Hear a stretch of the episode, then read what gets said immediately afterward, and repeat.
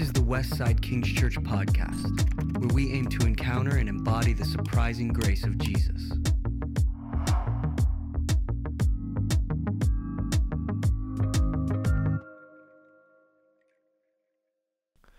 We're back with another midweek podcast and uh, working through Acts 7, Mm. which we started to see Stephen last week in your teaching, you know, as he's interacting with the religious leaders. And Mm. then this week we got to come face to face with this very hefty sermon. Yes. That's, that Stephen is, gets killed for. Um, it always is a slightly terrifying thing to think about as a communicator that it's possible to get killed by what you say um, Yeah. in religious circles. But um, no, there's lots for us to unpack, and I think you took it in a really interesting direction um, for us, even as a community. But we'll Yeah. we'll always come back and start with this question of. Is there anything else you want to add? Was there stuff that we weren't able to get to that you want to begin with today?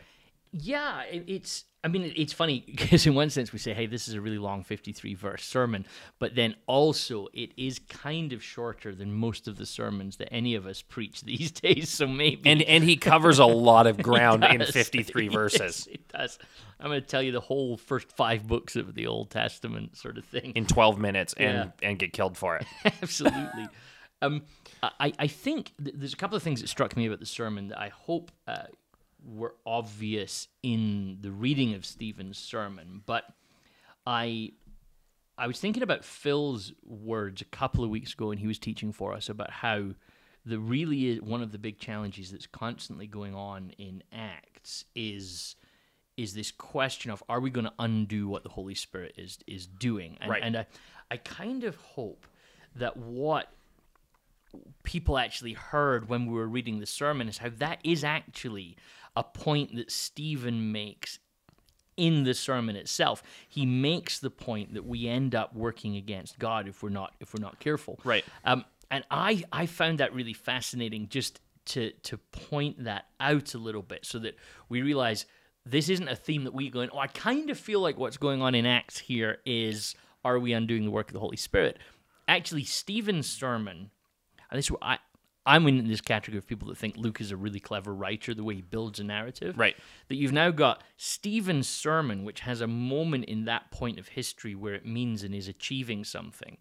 But then you've also got Stephen's sermon and the role it's playing in Acts, where we've seen all of these various people try and either intentionally or unintentionally work against the Holy Spirit. We now get this sermon sort of beginning to wrap up that section of Acts. Right. To say, okay, right, what's going what's going on is that we're working against the Holy Spirit. And in fact, that's not new. It's been happening throughout Scripture. Right. Because then in the next part of Acts, we're going to have this question what racial boundaries i- are going to be broken down Right. by the Holy Spirit. Right. And then by Acts 10 and 11, we're going to have a sermon from Peter around why that is. So Right. it's almost if these sermons are doing things, not just in their original historical context, but in the narrative of Luke, he's saying, pay attention to this sermon. It's going to help you understand the story that I'm telling. Does that, does that make sense? Yeah, and I think, you know, as someone who's actually teaching after you, Mm-hmm. you know, in this story, I was fascinated by even your your comment within the teaching on Sunday, and you Mm. tied it back to um, Boris Johnson and his Mm-hmm. resignation and the sermon that seems to all of a sudden launch a change within Yes. the culture around uh, uh, around them. Yes. And this is for sure doing the same thing because what's going to now happen is out of this sermon, there is now an expansion of the kingdom of God that happens. There's a shift that happens. A lot of it's been local at this point in time, Mm. and now it's like all of a sudden, oh, now now Yes. we're going out. There's there's new territory. There's new things that God's going to do, and it's Yeah. and it, I would agree. It is, is it's as if Luke has set this up to say, and now watch what happens Mm. on the backside of this. Yeah, and, and I think that's it's important. I, I say this a lot, but one of the things we tend to do when it comes to reading the Bible is we read it in these small chunks. So even though we read a big chunk on Sunday, it's still a small chunk of the whole story. Yes.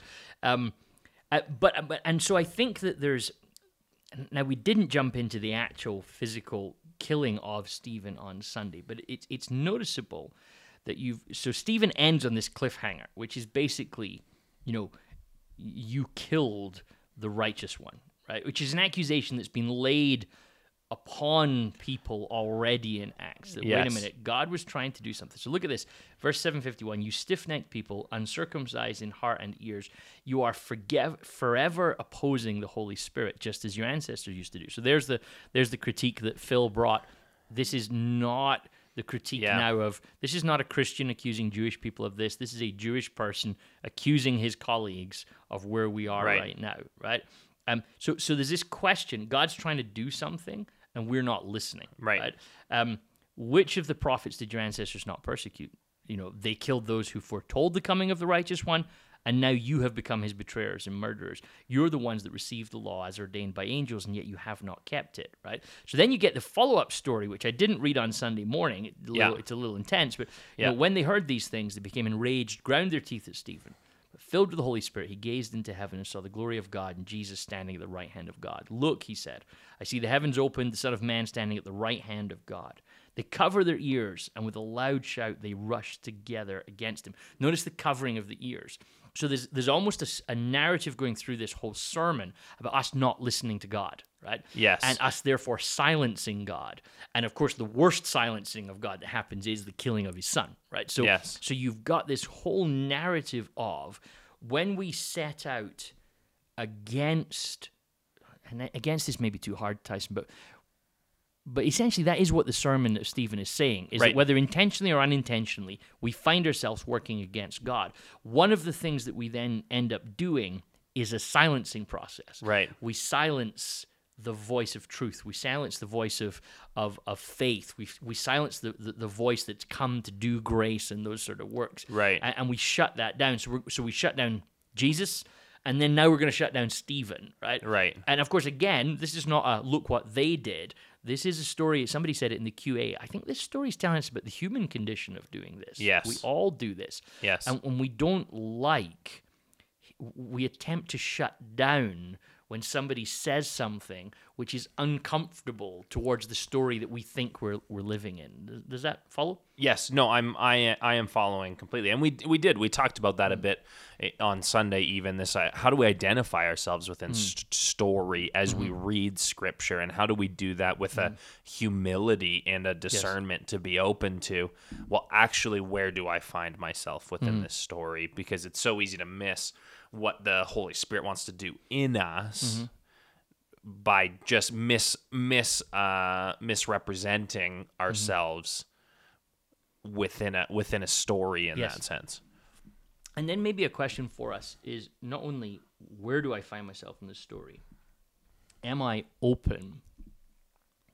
Or how do I respond? Perhaps a better way to ask the question. How do I respond when it is pointed out Yes. that I'm not in the story the way I thought I was? Totally. Um, I was thinking about that because one of the things I tried to do in the sermon was give us a bit of a matrix based on what Stephen does as to how to assess stuff that sounds right but might not be right. Right. Um, and I think one of the big challenges we have always on that, I wonder if it's linked to issues of shame. And I wonder if it's issues to, linked to issues of shame and vulnerability. That when we when we back a particular position and then it becomes apparent to us that maybe the position that we're backing isn't as Jesus centered as we thought, Right. are we willing to then go, oh, you know what? I'm sorry I made a mistake. Which I think would be really easy to do, and in the grace of Jesus, very easy to navigate. But we prefer to almost double down and say, no, I'm going to defend the way that I think. Yes. And I think this is a huge challenge for the church because there's a lot of voices out there, and I don't really want to get into kind of examples of who, but there's a lot of voices out there that are being treated as if, oh, this is a Christian voice. Right. But it's not doing what Stephen does here, which is points me towards Jesus in a way of grace. Right. Um, and the question for us is when that becomes apparent to us, I really like this author, I like this YouTube personality, I like this newscaster. Sure. When it becomes apparent, oh, the story they're telling is one which is trying to undo the work of God, even though it might appear to me or how it's been introduced to me as a Christian, how do I react to that? Do I start throwing stones and silence the truth? Yeah. Or do I have to sit back and go, I got to listen differently now and therefore perhaps change how I fit into this story? And I think Stephen's story shows us the classic human response is to throw rocks. Yeah, and, and cover your ears. Yes. Yeah. It's I mean t- t- we we both have kids. To to me, it it's like a toddler tantrum. Hmm, it, this totally. at, like I have seen my kids and other kids. They don't want to hear something, and what do they do? I'm not listening to you. I'm I'm covering my ears and I'm stomping around and and and gonna throw a fit. And I think that is a common. And I think you're onto something in the shame, and I don't know if it's something that we've well, it obviously is something that has been created within the culture of church leadership and just mm-hmm. church involvement in that sense that has caused people to mm. feel like the biggest mistake that you can make in following Jesus is having the wrong thinking in something in some in some senses. And so if you have the wrong thinking well you're not connected to Jesus you're bad. And then down that slip Yes. in the, that pathway you go in in some Yeah. ways and so I wonder if we're we're defending the wrong things in Hmm. that sense as far as we assume that what it means to follow Jesus is to have all of the right thinking. Hmm. So when that gets challenged, it is a shot at our faith in Hmm. and of itself, which um, I think is I, I think is just a problematic process of discipleship because and I, I was it you that was telling I think there's a story of someone, you know, they come into a Bible classroom and they said, Hey, listen, before we get started, there's thousands of heresies within this room. Hmm. Let's I don't know if that was you or someone hmm. anyways, I heard that story and I found it fascinating where, you know, hmm. talking to a group of Bible students in a school was like, let's just start by understanding Yes. that a lot of our thinking about stuff, we may not always have it right. Oh, yeah. So let's not come in with the assumption that anything you hear in this class or whatever, or you potentially get challenged on, is wrong just because it's different. Yeah. At right out of the gate than what you've you've necessarily heard in that sense. So yeah, I don't know. I'm I'm tracking with you, but I'm Yeah. just I'm processing out loud in that Well, sense of the- right thinking and how we do seem to feel shame around if that thinking is is is not correct and how we respond to it. I think that, I mean, a couple of things. Just a throwaway comment, and um, I was thinking about they covered their ears and with a loud shout all rushed together against him. I mean, you could, uh, you could take that. That could be a piece of commentary on almost anything you see happening in the contemporary world. Totally. Like you see political dialogue working that way. Yes. Um, you know, I mean, I mean, let's just, you know, I, I think this is a, I mean, this is exactly what I see happening in uh, the UK. Are going through a leadership election now to to elect a new prime minister.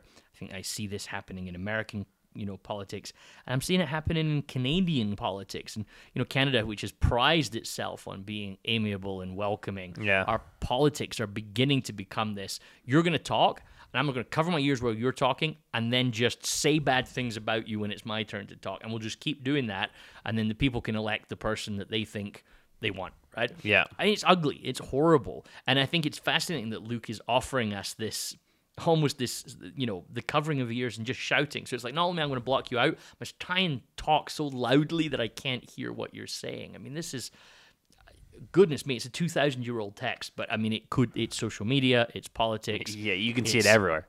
To be honest with you, it's church.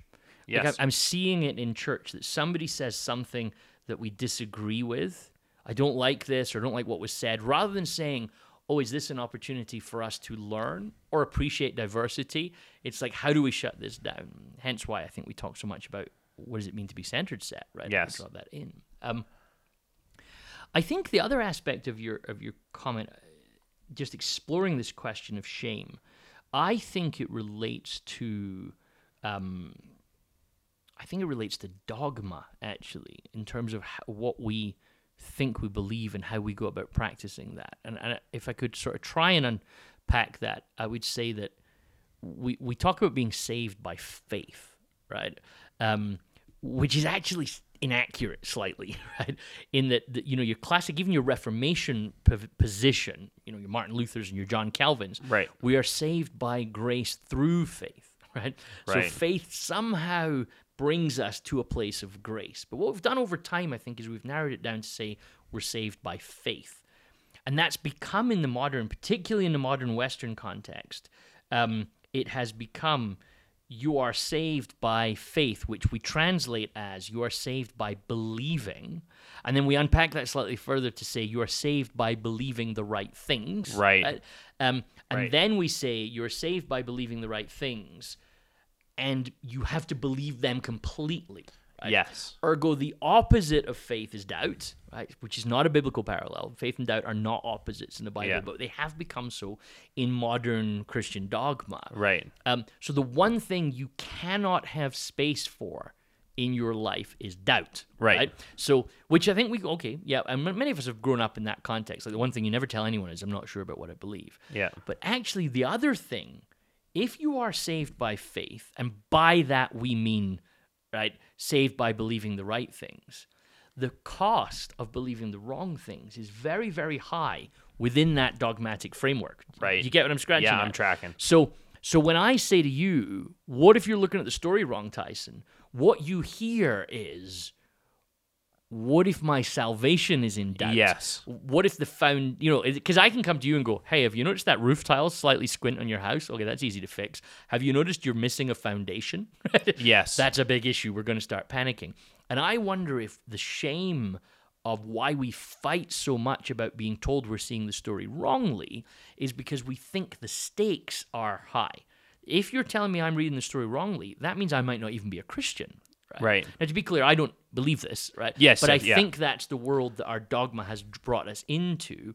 So church becomes a place where we all say, we all believe this with no doubts. So people with have doubts feel excluded Yeah. we all believe this and we have to believe it this way otherwise we're not christian so people with questions feel excluded because we can't entertain the question because the question is too impacting for us Right. the irony of course is uncertainty is about the only thing humans can be certain of Yeah. like, like Yeah. you, you know it, it's the one thing we're guaranteed of you'll have days Yeah. of doubt and days of, of not knowing you- i mean do you think i'm being fair with that Well, I, th- I think so, even just on my own church experience growing up. And I think you're bang on and articulated exactly what I was kind of just processing at the time of mm-hmm. why the thinking piece mm-hmm. and being challenged on it can feel so problematic at Yes. times for people, which is why you see in this story the same response, I think, of this is how it's always been done. This is how we've always thought about it. Yes. You pushing on this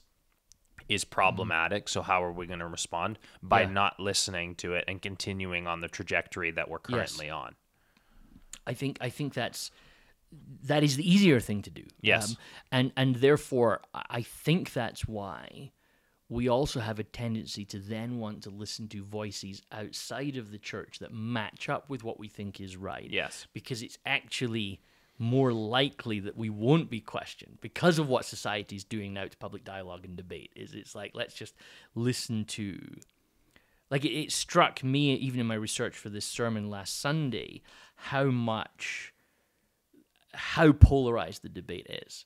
You watch a particular personality on YouTube, and now all of your YouTube recommendations are people from that polarizing position. Well, let's let's get it. You, I mean, that's and that's the fascinating part. Mm-hmm. And to interject, I apologize, but um, that's the fascinating part about how, as a culture, once we almost make an, a decision on a Mm-hmm. certain position or a certain thought process, it's incredibly difficult to move out of because mm. of how algorithms and things are working and, Totally. and it's a and it's a business to make money, but how they just continue to support, you know, mm-hmm. it was a throwaway comment from you on Sunday, but it's not mm. it's not surprising that now you know you you were looking at specific things on Mm. YouTube and now your whole recommended channel is is completely different. Yes. Because you end up in this echo chamber of all I want to do is further affirm mm-hmm. what you already believe. well, it's hands over your ears and shouting loudly, isn't it? Yes, and it just puts, mm. you know, it makes it harder and harder to potentially be open to something mm-hmm. different or Yeah. right, a, a- potentially m- misunderstanding what mm. you originally thought was Yeah. the right thing. And I think then, for me, what's interesting is if you end up somewhere like Philippians, for example, and look at how Paul discusses his understanding of his relationship with Jesus, right? So Philippians 3, verse um, 7, uh, he, he starts this conversation about. Uh, about basically his past life and the things he was committed to. And you know famously he considers them garbage because he wants to gain Christ. He wants to live in Christ. And he says this he says you know he wants to have a righteousness that is through trust or faith in Christ, the righteousness that comes from God on the basis of faithfulness. I want to know Christ. So he's talking this stuff through. And then he drops this verse in verse 312. He says, Not that I've already obtained all of this or arrived at my goal, but I press on to take hold of that for which Christ Jesus took hold of me. And, and I'd love I'd love you to think about, you know, if you if you if you're kind of listening to this, you know, think about the language, the way Paul said, I press on to take hold of that for which Christ Jesus took hold of me. So Paul is attempting to grasp Christ, but is confessing that his attempt to grasp Christ in faith is actually a response to Christ having already grasped him. Right. Ergo, even if Paul doesn't quite grasp Christ properly, Paul is still grasped. Right. So Paul is trying to hold on to Christ. Christ has already held Paul. So even if Paul misses, gets it wrong, has to adjust his his hold, has to let go, Christ is still holding him. Yes. right? Yes. And I think we don't talk about that dynamic of faith because I think once you talk about that, the pressure of talking about what you believe is now reduced. Yes. right? Because, oh, I can evaluate my faith now. I can hear Stephen say, I don't think you're understanding the story properly. Because, oh, it's okay because Christ has got me. Right. while I think about this story. Yeah. Which kind of moves us into the question about we hear a lot of conversation about deconstruction, for example, Yes. nowadays.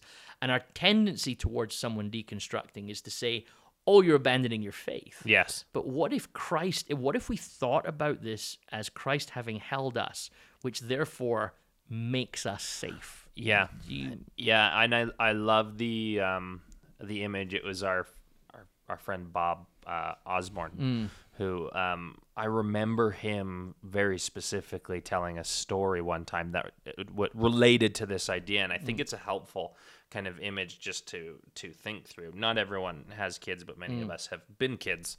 Um, I'm Yeah. confident enough to say um, that. Um, and he was talking about the hand holding relationship between a parent and a child when they're walking through. That the the kid assumes and thinks they're holding the hand, mm-hmm. but who's actually holding on to Yes. who in that situation? Totally. There is this sense of there's this there's this grip that's happening, mm-hmm. but if that child lets go, it slips. It's who's actually holding? Well, it's the parent that Yes. actually has the grip, and that just popped back into my mind again mm-hmm. as you're talking about this idea of Christ grasping Yeah. onto us, and I think that's a maybe a helpful kind of way of thinking about it. Well, absolutely. The, the, the image of what Christ is doing is, is echoed then in what we do as parents. Yes. And I think, I mean, I had the exact situation. I was I was climbing a mountain with my daughter on Saturday, and there was this moment where you know there was some kind of hikey moments, and I was just holding her hand. Then there was a moment where it was a bit of a scramble, and I grabbed her hand differently, and she said, "Oh, why are you holding my hand like that?" And I said, "Oh, because if you slip." I'm holding you, and and it, and so actually, although she was still holding my hand, what really was now working Yes. was that she was actually being held. So, given that my certainty is that I will be uncertain, given that a guarantee is that I will have doubt, I mean, you know, transcendence requires doubt. We are being asked to believe impossible things. Yes. So, the idea that, that we could say to a human, you must believe impossible things and never doubt them. Well, Yeah. Jesus asks nobody of that in Scripture, and yet we're asking it of ourselves. Yeah. So, we naturally need to defend that because I can't let doubt you know, I, I can't let doubt anywhere near my house because doubt's the one thing that will cost me my relationship with God. Yeah. And here's Paul going in Philippians 3:12, actually, Yeah.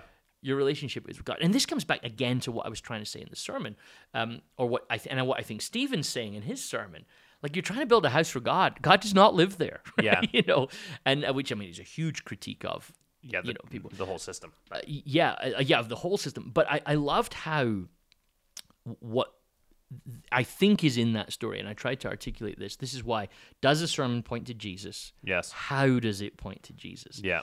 And I think we always, almost always in church get sermons pointing to Jesus. I mean, I I say almost always. I do think there's a trend happening in in Christian circles to live more on a here's just some nice life advice in a sermon that you could extract Jesus from. It still would be nice life advice. Yeah. I don't think that's a sermon. Yeah. I do think churches have got to face up to the reality that we have gotten distracted in a lot of situations. We have not been pointing people to Jesus. I think we've been pointing people to pastors and worship leaders, and uh, you know, I think we've been creating celebrities on stage. Yeah. Um, and you know, and you see it in the almost the iconography of churches. You know, when you walk into a church, are you pointed toward Jesus or are you pointed towards how much we love ourselves? Right. Totally. These things are all there to be to be challenged and thought about. So yes, there is a question still. I think about is this sermon pointing towards Jesus? But there's also that question of how is it pointing towards Jesus? Yeah. And I do. I'm, I'm, you know, I'm holding my position on this. I think we love the idea that how it points to Jesus is he's over there. Try really hard to get there. Yeah. But what you get is actually we're pushing on towards the Christ who has already taken hold of us, and and I think, I think that's you know, well here I, I got a quote for you. This is Robert Farrar Capon, one of my favorite writers, and uh, he he says this, uh, and it struck me this quote um, because we're teaching about Stephen and we know what happens to Stephen as a re- as a result of his sermon. Yeah. Yeah, Capon's quote says this As any preacher who seriously preaches the gospel of grace can tell you, the troops are not amused by the prospect of absolutely free salvation. the first instinct of most Christians after they have smiled indulgently at the preacher's charming, easygoing concept of salvation is to nail him to the wall for knocking the props out from underneath divine retribution for nasty deeds. They do not want grace, they want law. And now I didn't put that that quote in the sermon, but- Yeah. but, it kind of mod it balanced off the Barth quote that we were talking about as well. That for some reason we are drawn to the "you must," "you should," Yeah. and the message of Jesus is not pistol shooting; it's grace, grace, and and, and more grace. Uh, and and so I just thought I'd be curious what you thought of Capon. I mean, I love Capons, but you're allowed to critique him because of many things, including what we're talking about Well, in and this I've. I've, I've, I've, seen a few of his things just because you've sent stuff to me. But I, I, you know, I, I think it's, I think it's an accurate statement, and I mm-hmm. know we've had this conversation at multiple points along mm-hmm. the way, where, where grace is actually the harder way to live. Mm-hmm. It's the harder way to respond to life, and because not only for us as individuals, but then how we then respond to the world around us. We hmm. law allows us to know one if we're good enough, and who else is good enough, and who's deserving, and who's not, and, and it who else is us- failing. yes, and how are we better, and where do we fit, and how hmm. like those are all questions that we want we want the answers to. Hmm. And for whatever reason we seem hard it seems hard for us to grasp especially when it comes to who's in who's out how, how do where do we fit it seems hard for us for some reason to grasp that well we're all loved. We're all loved by god. And that's that's what we're responding to is this you know this christ that has taken hold of us this love yeah, that led him to come in Jesus and right like in Mm. and yet we're we're always jockeying for position and who fits where and who's better than the other Mm. and who's got it right and who's like it's yeah it's a it's a fascinating comment that he it, it's pointed Mm. for sure but I think sometimes we need uh, you know in the church we call them those pro- prophetic voices yeah, yeah. i- in that sense of like that point us to some of Mm. this stuff to say I, I think we've got it backwards Yeah. a little bit in what we're focusing on and what we really Yeah. want I think it's worth, you know, I mean, I talked about Pelagius, the British monk from the fourth century, Yes. in my Sunday sermon, and I, I I think, Uh, to me, it's notable that throughout history, there are those voices that critique grace,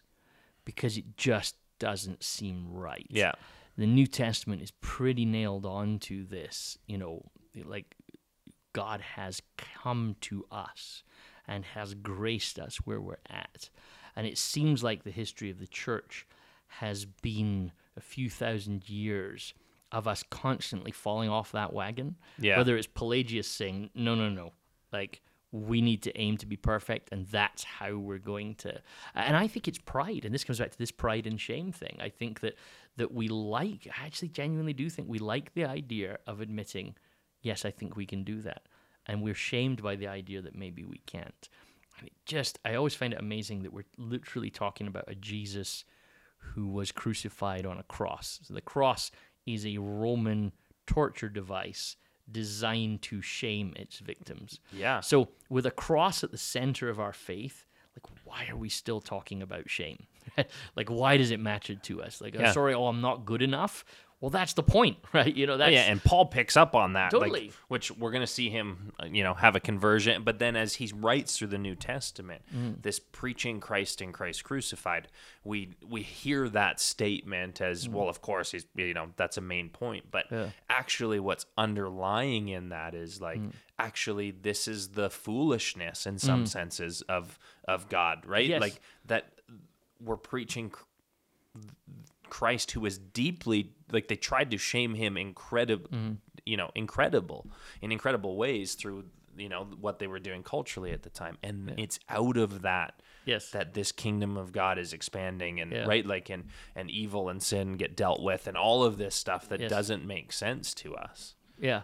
No, no, you're 100% right. And yet we're still, despite Christ's shame for us, we're still going, but I'd really like to think that I'm doing something here Yes. in order to earn my salvation. yes And it, yeah, it's very, it's very strange. And in, in a weird way, go back to, uh, you know, the end of Acts, uh, chapter 7 here. In a weird way, it's again an attempt to just work against God. Right? It's an attempt to work against grace, work against the Holy Spirit, not being willing just to you know, to accept the scandal of the cross actually at some level, and therefore the scandal of grace. Uh, Yeah. it's it's interesting. I was talking to um, our friend Dave McPherson just uh, in in the lead up to our conversation today. Actually, I tried to talk him into coming on and actually joining us for the podcast, but Oh, nice. But he said he was too busy. But everybody will get a chance to meet Dave soon enough. But um, he was talking about how much that he was impacted when he was listening to the sermon about how all of these characters in Stephen's sermon have tried to do it their own way. Yeah. And it, and each of them in their own times it all fell apart on them. Mm-hmm. And yet still right up to the time of Jesus we're trying to silence God. We're Yeah. trying to shut him down and say no no we prefer to do this a different way. Yeah. And and I, I yeah, I just I think it's a really a really fascinating kind of underlying message to this whole this whole sermon. Um, but then, just quickly, Tyson, because I think this is significant. If you keep reading, uh, you you basically realize that the, the there's just just really dense passage where it- you know Stephen dies, and then it says, and you just, it's one sentence, and Saul approved of their killing him. So, so this young man named Saul is there. He's looking after everyone's coats, which sounds Yes. like a bit of it, but I think it's it's a mark of approval. He's Yes. the one overseeing all of this. So we, I, I was introduced to this story as Saul's just the kid carrying the coats, but notice he's there. He's not involved, but he's watching and he's approving of it all. Yes. and it's like it's again, it's a beautiful cliffhanger. Like, why are we why are we interested in this guy Saul, right? You know. Yeah. Um, but then you get that day a severe persecution began against the church in Jerusalem, and all except the apostles were scattered throughout the countryside of Judea and Samaria. Right? So you get this, and, and Saul now is ravaging the church by entering house after house, dragging off both men and women and committing them to prison. But look what's happening, right? And this is going to jump into your teaching then for this coming Sunday. Yeah. Is that this terrible thing happens, but actually it functions to spread the gospel out of Jerusalem. Yes. Hence why we're now going to start to encounter what happens if non-Jewish people become followers of Jesus. Um, Yeah. So it's interesting how the narrative is piecing itself together. We're, we've got a new story now. How does the gospel go around the world? Yes. Well, guess what? It started. The spread started in pretty ugly ways, right? Yeah, yeah, and fascinating that uh, you know you're reading straight through, but later you know translators and stuff who are putting chapters and verses together actually have the and Saul approved of the killing of him as verse one in chapter eight. Yes. it fits in this story. Yes. yet it's it seems to be like even you know early translators are picking up on. This is a significant sentence. If we're going to mm. start a new chapter, Yeah. that's going to launch us into and here's as as it goes and through Yes. persecution and what happens when the kingdom of God goes outside of Jerusalem. Totally. And and so and that happens then we find ourselves in Samaria and everybody knows that we don't like Samarit- Samaritans, right? Yes. Uh, you know Luke's readers know this because he told the good Samaritan story. So it's like so so now Philip another one of these deacons that we Yeah. were introduced to in, in, in chapter 6 when, when Phil was talking about it. Philip comes to Samaria and you know well okay so you're teaching on you're teaching a bit about this on Sunday Yes. you know, what do we need to prep for Sunday? yeah, well, and that's that's the fascinating thing. And there's there is a lot a lot we were just talking before we hit mm. the record button on this mm. of how many different ways you can go within this text. Mm. There's a there is a scattering piece. What does it mean to? And there's a fascinating line in here that Luke just says everyone scattered except for the apostles.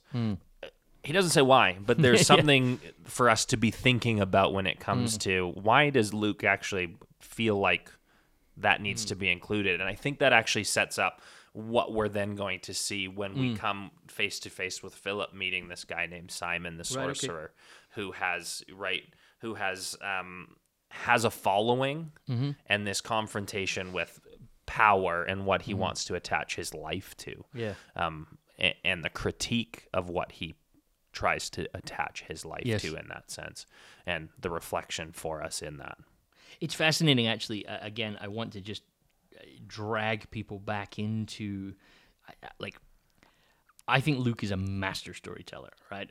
But just notice his introduction to Simon. All of them, from least to greatest, listen to him eagerly saying, This man is the power of God that is called great.